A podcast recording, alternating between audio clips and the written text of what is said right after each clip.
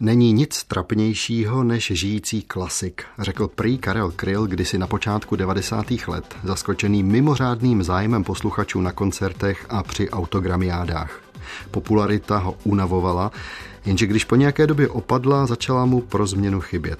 Podle ankety z roku 2005 29. největší Čech zanechal po sobě mnoho písniček, z nich se ale v rádiích hrají zpravidla ty nejstarší, a to ještě jen občas, a množství textů, na které se téměř zapomnělo. Co tohle jeho dílo vypovídá o jeho názorech na politiku a na uspořádání věcí veřejných? Na to se v následujícím pořadu pokusí odpovědět Mirek Kovářík, kterého si do studia pozval David Hertl. Portréty.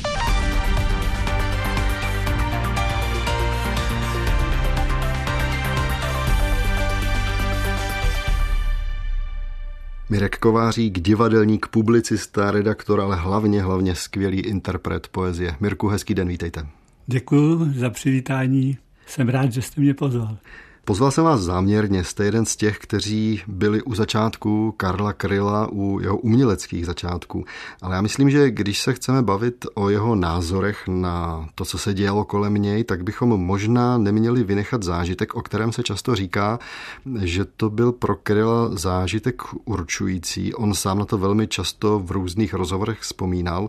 Tak já jenom dodám, že se narodil v dubnu 1944 v Kroměříži v rodině toho slavného tiska tiskaře Kryla, to byla ta firma Kryl Scotty, kde se tiskly nádherné knížky.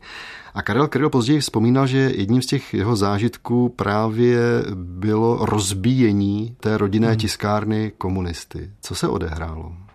Jména jako Kryl Scotty můžeme ještě doplnit slavným tiskařem, což byl třeba Obzina ve Vyškově, což byl Florian ve Staré říši, jeho slavná edice Nova et Vetera. Tohle to všechno patřilo ke kultuře života. A ta kultura života, ta pochopitelně tomu režimu, který se tady rozhostil od února 48, nepřála. A proto se tedy ten režim odhodlal ty tiskaře v podstatě existenčně zničit tím, že jim ty stroje tiskařské vezme a nechá je dokonce, kde to přesně věděl, kde v ostravských železárnách rozpustit aby se už k tomu nikdy nedostali. Myslím, že to byl tedy obrovský zážitek, no obrovský, smutně obrovský, který vtiskl pečeť vnímání Karla Kryla a té potřeby dobré knihy, která v té době byla takto ohrožena. My jsme se o tom nikdy spolu nebavili, ale když jsem byl v Olomouci, hráli jsme tam u Pavla Dostála v jeho slavném Dex klubu, tak jsme chodili po kostelích já jsem měl tenkrát magnetofon rozhlasový a tam jsem točil podle návrhu Karla Kryla ticho v olomouckých kostelích. A tak jsme si povídali i o tom, co známe z té kulturní oblasti. A tady mě právě ten Karel jako překvapil, že znal dopodrobna básnické sbírky Jana Zahradníčka a Bohuslava Rejnka. Protože právě tiskárna Kryl tyto knížky měla ve svém edičním plánu. Karel Kryl potom v letech 58 až 62 studoval střední průmyslovou školu keramickou v Bechyni, potom dva roky vojny a pak přichází na sever Čech, on pracoval v teplické keramičce. V té době vy se s ním potkáváte. Ano. Za jakých okolností? Byla tam v Teplicích výstava, na kterou se jezdilo z Čech, Moravy a snad i Slovenska. Vystavoval tam Jan Koblasa a Mikuláš Medek, a já jsem tam jel taky a protože jsem tam měl kamarády, tak jsem naštívil jednoho z nich. On říkal, večer máme zkoušku, tak jsem tam přišel a najednou vidím člověka, kterého jsem neznal, byl mi představen, to byl Karel Kryl. Karel Kryl v jednom z rozhovorů vzpomínal na to, že vaším prostřednictvím se vlastně dostal do československého ano. rozhlasu, tehdy jeho ústeckého studia. Ano, ano. Vy jste zprostředkoval ty první nahrávky v Ústí? Ano, no já tam měl týdeník taky. Týdeník o mladých pro mladé. A měli jsme tam vždycky sondy do repertoáru nejrůznějších klubových scén a tak přišel taky na řadu Karel Kryl jako člen Teplického divadla v Černé kuchyni, později v zámku, nebo ono se to pak změnilo. v té kariéře, když to tak řeknu, Karla Kryla, jsou potom další scény práce pro rozhlas v Ostravě, ano. kde natočil další snímky. Vy už jste zmiňoval klub Dex Pavla Dostála v Olomouci, kde také vystupoval. Na počátku roku 68 se ocitá v Praze, on sehnal práci v československé televizi ano. a to už je doba, ze které si můžeme ocitovat a možná se právě dostat k těm jeho úvahám o tom, co se děje kolem něj. Citujeme z dopisu, který vám Karel Kryl poslal 25. března 1968. Milej Mirku, teď zrovna jsem poslouchal mikrofórum a zjistil, že jsem byl vždycky jaksi pro demokratizaci a všichni ti, proti nímž jsem psal písničky, nějak zmizeli v proudu. Všechny žáby, jež dosud seděly na pramenech, jsou pojednou jednomyslně na straně progresivních sil. I Hendrich, i Hoffman, i milionek menších Hendríšků a Hoffmanů, Mesteků a menších i větších Katů a Káp. Jak na to s trpkostí koukám, mám názor, že bude lépe zůstat nadále v opozici. Nevím, ale domnívám se, že vést se v jednom vlaku s gaunery znamená dvojí. Buď za prvé jedeme na správnou stranu, ale v návalu ve vlaku se budou vrážet nože dozad, nebo za druhé bude vlak příjemný a nenatřískaný, ale pak zaručeně jede na jinou stranu. Je mi trpko a pachuť v ústech je nesnesitelná, když hyeny mluví o rehabilitaci mrtvol, kdy krysy místo, aby zalezly do děr, šíří nákazu a zřejmě se jim povede nákazu rozšířit. Jsem zhnusený tím vším, pročež mám dojem, že se věnuje nějaké sebeobyčejnější práci. Ty písničky, co mám udělány, nejsou alespoň z poloviny k ničemu. Vždyť je všechno ideální, překrásné a líbezné. Přidejte se na naši stranu a budete spaseni. Už jenom to ámen chybí. Smích se na papír napsat nedá. Zbývají slova nasrat, jo, nasrat. Tak to, aby svěděl, je poslední a definitivně poslední protiválečná píseň. Okecávat válku po všech stranách je strašně jalové. Kolik vám platějí za tenhle nápad, táhněte raději s děvkama chrápat. Co mi to říkáte, že šel bych zas rád? Odpověď čekáte, nasrát, jo, nasrát. Poslouchávám si protestní písně v rozhlase co je najednou angažované mládeže, co je najednou nadšených zastánců demokracie a lásky mezi lidmi. Jenomže tady už se nedá bojovat. Tahle fronta se zdá dobojována. A je osud lidí jdoucích v čelní linii, že na ně řády a uznání, ba ani úřady nečekají a než se vrátí z fronty, je už všechno obsazeno prominentními synáčky. Je opravdu trpko. Už skoro měsíc jsem nesáhl na pero. Nejsem schopen téměř ničeho. Chodím koukat na Prahu a nic mě nevzrušuje. Že bych už stárnul? Asi to tak bude. Venku svítí slunce a lítají aeroplány. Kdo ví, co nesou? Možná lidi, nebo psaní, nebo pumy. Ale to zjištění mne nějak neděsí. Řekl bych, že jsem vůči všemu trochu apatický a je mi z toho na nic. Teď s křížkem pofunu se ozývá se něco lidí, chtějí písničky, lidí, kteří se třásli hrůzou, zda písně nejsou příliš silné. Lidi, kteří se báli lámat si vás, si teď hrají na odvážné. A to je hrůzně trapná fraška. Jak dál? Hm, promiň mi laskavě ten pesimistický tón. Nelze jinak.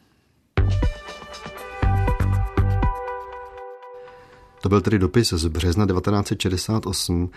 Bavili jste se s Karlem Krylem, jak se dívá na ten takzvaný demokratizační proces? V podstatě to řekl teď. Myslím si, že výstižněji to už nelze formulovat. To všechno vlastně on řekl tak krásně, že lidi, kteří ho dřív pronásledovali, tak najednou opět jsou ve funkcích a, a rozhodují o něm zase. Tohle to asi bylo pro něj nejpalčivější zjištění. Mě v tom dopise zaujala ještě jedna pasáž, kdy on říká, je osudem lidí jdoucích v čelní linii, že na ně řády a uznání ani úřady nečekají a než se vrátí z fronty, je už všechno obsazeno prominentními synáčky. Nepřipomíná to i trochu ten jeho pozdější návrat v roce 89-90? Připomíná a tohle to je přesně řečeno, protože toho on se v podstatě takzvaně dožil. A já myslím, že i tomu trochu ten život zkrátilo, toto zjištění. A to, jak vlastně se tak trošku bál té popularity, tak to taky docela je pochopitelné. On prostě nechtěl být jako popové hvězdy. Ještě jednou rok 1968 máme připraveny dvě ukázky. Ta první je z dopisu eh, Karla Kryla, opět adresovaný dopis vám z léta 68 a potom vzpomínka Karla Kryla na srpen 1968, kterou natočil až v roce 92. Milej Mirku, píšu ti, jelikož venku prší. Praha je nevlídná, v kvartíru zima. A jestli teď střechou neteče, tak za chvíli jistě bude. Jsem pilný jako včelička.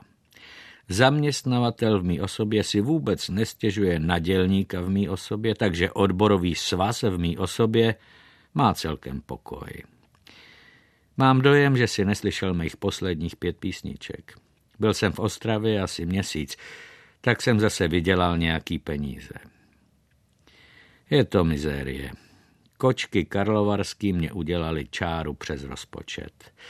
Byli jsme domluveni, že s nima pojedu přes prázdniny ven, teda celý srpen. A ono ho night. Najali si kameramana navíc a místo nemají. Tak v té okurkové sezóně civím v Praze peníze docházejí a není do čeho píchnout. Všichni, co mě zvali ven, jsou už odjetý a samotný se nechce nikam. Slyšel jsem z ústí mikroforum, taky Kata. Moc jsem se styděl, že jsem tak pokrokovej. S úšklepkem ďábel viděl pro každého podíl.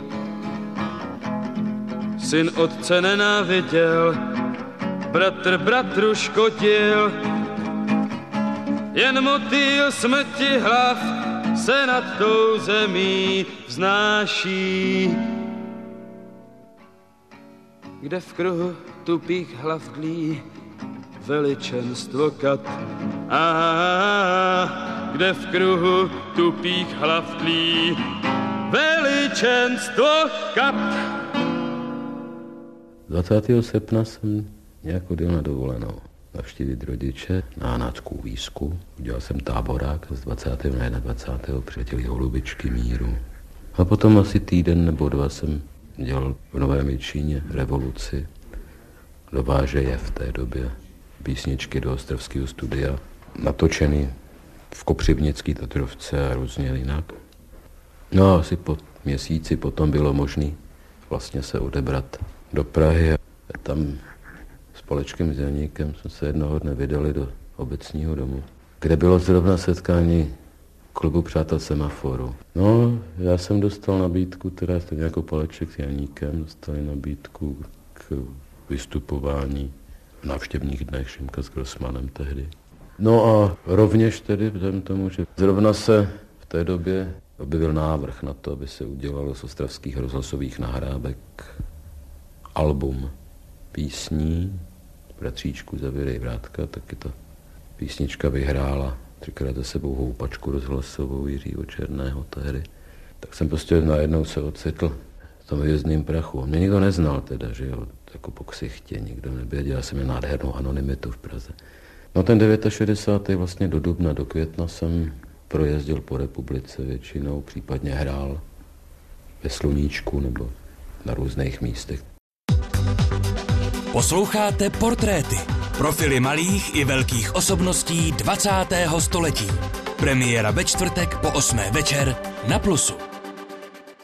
Karel Kryl tady otevřel několik témat, já je jenom za něj dopovím. To první tedy je, že ve dnech, kdy vyšlo jeho první LP, tedy Bratříčku Zavěry Vrátka, tak byl zároveň přijat na Filmovou akademii muzických umění a možná není od věci si ocitovat z těch kritik, protože o těch Kryl velmi často rád hovořil. Zdrcující kritika vyšla prý tehdy v tribuně na jeho první LP. To bylo označeno, že dekadentní, nihilistické, cynické a vulgární a slavná je ta věta Josefa Smrkovského, že album je pesimistické a nepravdivé. My jsme z toho dopisu, který jsme před chvílí četli, vynechali jednu pasáž. Vy máte před sebou ten dopis a Karel Kryl tam posílá pro vás text své nové písně. Já bych vás nechal ocitovat jenom to, co naši posluchači možná neznají, protože o Karlovi Krylovi jsem se dočetl, že velmi často ty písničky různě přepracovával, ano. upravoval. Ano. V jaké verzi máte tu jedno z jeho nejznámějších písní? Ve verzi předsrpnové. Předsrpnové. Protože já to tady mám, já teď budu trochu šustit papírem. Teď zrovna píšu takovouhle píseň. Pod tmavočervenými jeřabinami zahynul motýl mezi pavučinami. Zástupce protýl šlápl na běláska, zahynul motýl snadno jako láska. Na břehu řeky roste tráva ostřice, tu trávu jedí koně, když je vychřice. Budeš se líbat s jiným pod altánem, já budu zpívat spitý s kapitánem, já budu zpívat spitý s kapitánem tak jedině ten kapitán je tam takový, bych řekl, přijatelný pro srpnový i předsrpnový i posrpnový čas. Tam přece v té verzi, která vyšla na desce, je na břehu řeky roste tráva ostřice prý. prý přišli včas, však, však strhli jako, jako vychřice. Vidíte, jak si to tady dvojí hlasně recitujeme. Čili je to tak, že Karel Kryl nakonec upravoval ty písně tak, aby odpovídali té atmosféře aktuální? No on tady ještě dodává, ještě to není hotový, ale je to taková trošku lidovka. Něco úplně novýho melodicky. To jsem ještě nedělal. Pojďme do 90. let. Opět asi je známý ten jeho návrat 30. listopadu 1989 nejprve na pohřeb maminky, pak tedy jeho vystoupení v Praze na Václavském náměstí. Ta jeho tak trochu nešťastná hymna zpívaná s Karlem Gotem a pak už tedy, já bych řekl, jeden koncert za druhým všichni chtěli kryla, ale najednou se co si jakoby mění. Najednou jakoby posluchači byli zaraženi tím, co jim Karel Kryl říká. Jak jste to vnímal vy? Především ti posluchači na to nebyli připraveni, že na koncertech se takto taky dá komunikovat s publikem. Ten Karel říká to, jako by ho to právě napadalo. Neměl to připravené, to bylo na tom to nejkrásnější. A v podstatě je to pravda. Čím si vysvětlujete takové to jeho jasně deklarované zklamání z toho vývoje po roku 1990. Já jsem si pročítal různé rozhovory, kde jeho přátelé tím byli překvapení, říkají, že byl takový věčně naštvaný, říkají, že veřejnost nebyla připravena na, na tu kritiku, kdy on vlastně lidi oslovoval vy, a že já vám přináším ty informace, jak by to mělo být z pozice toho exulanta. Co se v Karlovi tehdy asi dělo? Především byl zklamaný z toho, že nebyl pozván mezi ty, kteří se stali kolektivní partou kolem Václava Havla. A že tam byli lidé, kteří Karlovi neseděli, to je jasné. Čili tady bylo jeho první zklamání. A potom přeci jenom zase, to už o tom byla vlastně řeč, že se dostali ty lidi, kteří tolik té kultuře, a nejenom kultuře, ublížili, takže se dostali opět do pozic z nichž mohli lecos zkazit. Když to vrátím k tomu jeho březnovému dopisu z roku 68, tak je to vlastně podobné, že on, který teda léta bojoval prostřednictvím svobodné Evropy, těmi písničkami, jezdil po světě, hrál, tak se najednou vrací do prostředí, kde ty funkce už jsou opět rozdány a na něj nic nečeká. Myslíte, že možná to vyzní divně, ale že toužil nebo chtěl opravdu nějakou funkci? Byl takový? On snad ani ne funkci, ale přeci jenom tu blízkost těch lidí, co rozhodují a jistě by jim byl hodně platný. Možná, že to vycítili a právě proto ho takto jak si odkopli. Poslední ukázka je z léta roku 1993. Karel Kryl v rozhovoru s Karlem Vepřekem. Přichází nebezpečí lhostejnosti, Místo jedné pitomosti druhá pitomost. Místo jednoho poddanství nebezpečí druhého poddanství. Já se domnívám, že je třeba neustále kontrolovat. Ve chvíli, kdy si někdo vybere demokracii jako systém vlády, pak si ji musí kontrolovat. Demokracie vůbec není dobrý systém. Ale jestliže máme mít demokracii, pak to předpokládá občana. Občana vědomého si, že jestliže si sám neudělá, pak nemá. Nikdo mu nic nedá, prosím, on si musí vzít a říct. To je to, co vlastně vadí pravděpodobně na mém dnešním repertoáru, že se lidi pokouším k tomuhle tomu dokopat. Se pokouším dostat z lidí to, aby byli lidmi, aby mohli dále zůstat člověkama a hlavně, aby přemýšleli o tom, co jsou vlastně. Protože každá moc, která je nekontrolovaná, degeneruje a bere si čím dál více moci. A člověk se obcitá znovu v područí, ať toho či onoho ďábla. Jednoho se může jmenovat drogy a jindy prostě područí ekonomické. A to je vlastně ten moment, který jsem chtěl říct těm novým bratříčkům. Starat se, starat se, starat se, kontrolovat si to, jestli jsem už nespichl, jestli mě neokouzilo místo prostě velký říjnový revoluce, revoluce zase nějaká úplně jiná, abychom nebyli zase povinně posílání na školení se spojenými státy na věčné časy a nikdy jinak, pro Boha. No, buďme sebou, buďme hrdí na to, co tady máme. Máme toho dost ještě vzdor tomu, tomu náhradnímu, co nám podstrkují. O ten plevel je i na západě, s tím mám zkušenosti po 22 let. A my na to ještě nejsme jaksi připraveni, nejsme dost odolní na to, abychom odolávali svodům. Mirku, shodneme se, je to pravda, ale asi na to nebyli jsme tehdy v tom roce 93 připraveni tohle slyšet. Myslím, že určitě ano, ale navíc ta přesná formulace a to všechno, co on vypočítává jako ty jevy, tak to je něco, co tenkrát nikdo v této formulativní přesnosti nedokázal vyslovit. Sledoval jste písňovou tvorbu Karla Kryla právě v té první polovině 90. let? Co jste tomu říkal? Mně z té plejády těch písní utkvěla ta demokratura. To je zase vlastně přesné vyjádření toho, o čem byla řeč. A byl jsem překvapen tímto tónem. Karel Kryl zemřel 3. března 1994 v Mnichově na infarkt, zhruba měsíc před 50. narozeninami. V roce 1995 mu Václav Havel udělal medaili za zásluhy druhého stupně a v roce 2014 Miloš Zeman řád Tomáše Garika Masaryka první třídy. A abychom nekončili tak smutně, Karel Kryl moderoval jeden ze Silvestrů rádia Svobodná Evropa, v tomto případě v roce 1977. Tak si ho pojďme alespoň v malé ukázce poslechnout.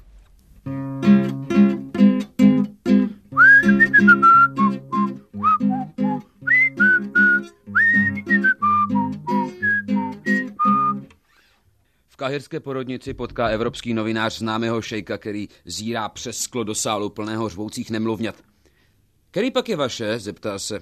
Odpoví šejk. Ty první tři řady. Přeje si pán ještě něco? Ptá se recepční poté, co muž zaplatil dvojlůžkový pokoj. Ne, děkuji, odpoví muž. A paní manželka? zeptá se recepční blondýny po mužově boku. Muž odpoví, ach ano, málem bych býval zapomněl. Můžete mi dát korespondenční lístek? Scott se plaví přes kanál La Manche. Když dorazí do Lávru, vidí Scott projednou, jak z vody vylézá potapěč. Zatracený mizerové zakleje. Nikdo mi neřekl, že se dá jít taky pěšky.